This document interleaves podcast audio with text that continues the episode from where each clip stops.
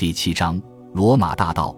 凯撒在公元前五十五年的这次入侵更像是一场预备性质的侦察行动，他说自己想亲自了解这片土地上的情况。罗马人不喜欢大海，但大海挡不住这座岛屿的吸引力。不列颠此前就是罗马的贸易伙伴，据传此地矿藏丰富，盛产小麦。这里的一些部落居然还和北方的高卢人结盟，那些人可是凯撒的对手。所以说罗马人有充分的理由到此一游。不列颠的几位部落首领预先得知了消息，凯撒正在秣马厉兵，蓄势待发，便遣使与之周旋。凯撒也派人来敦促他们合作。随后凯撒带领两个军团乘坐八十艘战船扬帆出海，杀了过来。罗马人最后在迪尔登陆，对方正严阵以待，双方在海滩上动手开打。这场战斗规模不大，罗马人获胜，不列颠的部落首领再次求和，但和平局面很快就破裂了。一场风暴骤然而至，再加上满月时的潮汐形成的巨大威力，而罗马人又对此猛然无知，他们的船只都被破坏了。部落首领见有机可乘，便违背誓言，打破了和平局面。双方在迪尔附近小战多次，凯撒进退维谷，一筹莫展。此时他只想渡海撤军。船只总算修好了，高卢的物质援助也到了，凯撒便带着许多不列颠人质返航了。他发誓一定要卷土重来。第二年他果然如期而至，这一次他的意志更坚决，兵力也更强大。他带了八百艘船，两万五千名步兵和两千名骑兵，这一次称得上是入侵。在强敌压境之际，内斗不休的部落众志成城，团结一致，公推泰晤士河以北那片领土上的君主卡西维洛努斯为统帅。英格兰人与罗马人作战的方式一如既往，还是按照他们内战时采用的战法，步兵、骑兵和战车兵协同作战，伺机进退。卡西维洛努斯手下有四千辆战车，车手驾车直接冲往前线，武士下车战斗，车手驾车后撤，等他回来上车。凯撒写道，通过稳定训练，他们能够娴熟地控制车速，即便在陡峭的斜坡，他们也能让马匹全速疾驰，停车转弯，瞬间完成。这可是一股劲敌，他们不但勇气十足，还足智多谋。不过稳扎稳打和训练有素的罗马军队顶住了他们的攻势。多次血战之后，英格兰人撤到森林中，凯撒聂宗而至，捣毁了卡西维洛努斯的据点。各部落酋长纷纷求和，最后卡西维洛努斯也投降了。凯撒带上人质和勒索来的贡品，扬帆东去，返回罗马了。在以后的九十年里，罗马人都没有兴兵入寇，但罗马军队的到来和胜利却在这里留下了影响深刻的印记。非常具有讽刺意味的是，罗马人的胜利的标志是不列颠南部逐渐罗马化了，那里的部落首领开始从罗马帝国进口葡萄酒和奢侈品。旧有的生活方式落败之后，从此一蹶不振了。上层阶级的住房也改变了形状，从圆形变成了垂直式。这就是文化转变的有力证据。至少南方的部落首领一心想仿效胜利者，他们中的一些人甚至改变了效忠对象，成为罗马附属国的国主。按照希腊史学家斯特拉波的说法，他们派遣使者巴结讨好，结交罗马帝国的首任元首奥古斯都。他们向罗马帝国出口奴隶、铁器和谷物，换取玻璃器皿、琥珀制品和其他货物。为了得到这些东西，他们还得向罗马帝国缴纳关税。这就是他们与欧洲大陆文化保持密切联系的最佳方式。罗马人已经充分认识到这个岛屿会带来物质利益，他们伺机发起进攻。机会终于来了。阿特里贝茨部落首领请求罗马助战，攻打与他作对的邻国。显然某些部落还是希望罗马出兵干预的。新即位的罗马皇帝克劳迪正好借助这个机会来证明自己武功不凡。此人在军界小有名气，用西塞罗的话说，战场上的荣光盖过其他任何胜利。在英格兰人的土地上也可以获得这份荣光。公元四十三年，奥鲁斯·普劳提乌斯率领四个军团，合计两万兵马出征不列颠，他们在两处登陆，分散了英格兰人的反攻力量。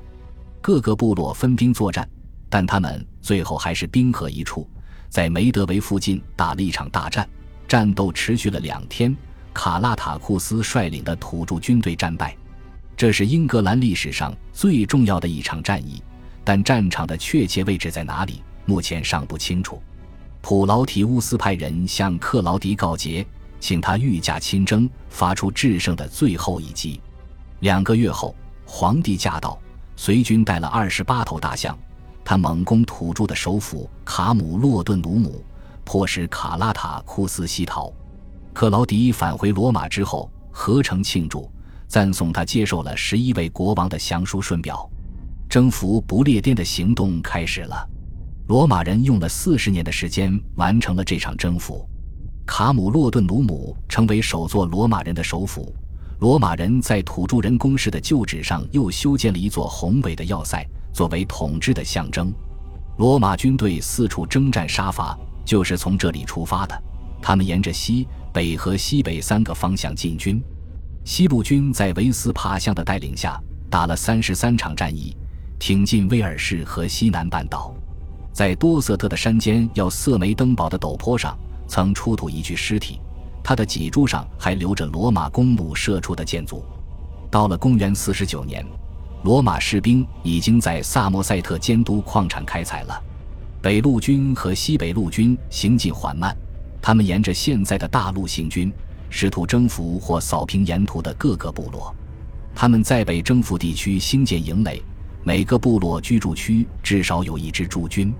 到了公元五十一年，位于现今英格兰北部的大部落布里根特的女王卡特曼杜拉收到了用罗马酒桶盛装的葡萄酒和建筑用的瓷砖，她已经成为罗马人附属国的女王。罗马史学家描述的是一个平缓的殖民化进程，但土著居民并不愿意束手投降。在这个稳步前行的进程中，罗马人遇到了部落的反叛和偶尔发生的哗变，伏击、袭击和战斗更是家常便饭。福斯大道以南的地盘，从埃克塞特到林肯，均被罗马人控制。以北的地盘情况复杂多变，有些部落各有其效忠对象，有些部落则相互争斗不休。公元四十七年，艾西尼部落在罗马人统治的腹地东盎格里亚地区扯旗造反，这件事足以说明罗马人的统治并非一帆风顺。这次起义的原因是罗马当局禁止土著携带武器，起义被轻而易举地镇压下去了，但是它预示了十三年之后即将爆发的一场更大规模的起义。这次起义的领导人布迪卡将会成为英格兰民间传说津津乐道的名字，他是已故艾西尼国王普拉斯塔古斯的遗孀。老国王死后，罗马行省官员想全盘吞下艾西尼的财产。不但布迪卡受到罗马人的鞭打，他的两个女儿也惨遭强奸，这是帝国主义暴行的昭然标志。布迪卡揭竿而起，他联合其他英格兰部落出兵攻打罗马人的首府科尔切斯特，这里是起义军重点进攻的目标，因为城中住着数百名罗马退伍军人，他们控制着附近地区。部落军队在南下途中遇到任何出具罗马化特色的东西，一概烧杀抢掠，别墅被毁，房主被杀。武士们到了科尔切斯特便得以发凶暴，城池被毁，商铺遭抢，退伍军人躲到了神庙里，但两天之后他们都被制服，砍成碎片。克劳迪的巨型雕像被砸断，头部被扔到了河里，神庙也被毁掉。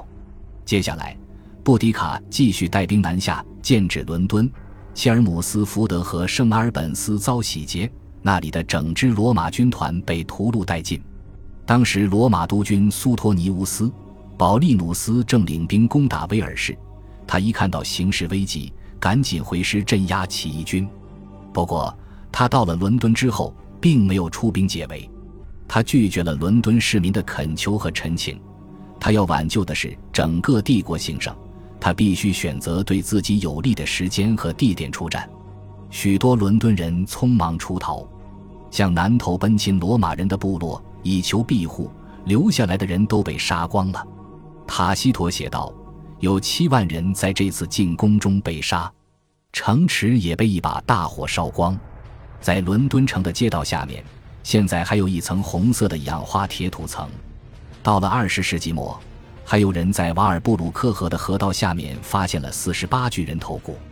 布迪卡挥师尾随苏托尼乌斯，他显然认为向罗马占领军发起最后一击的时机已经到来。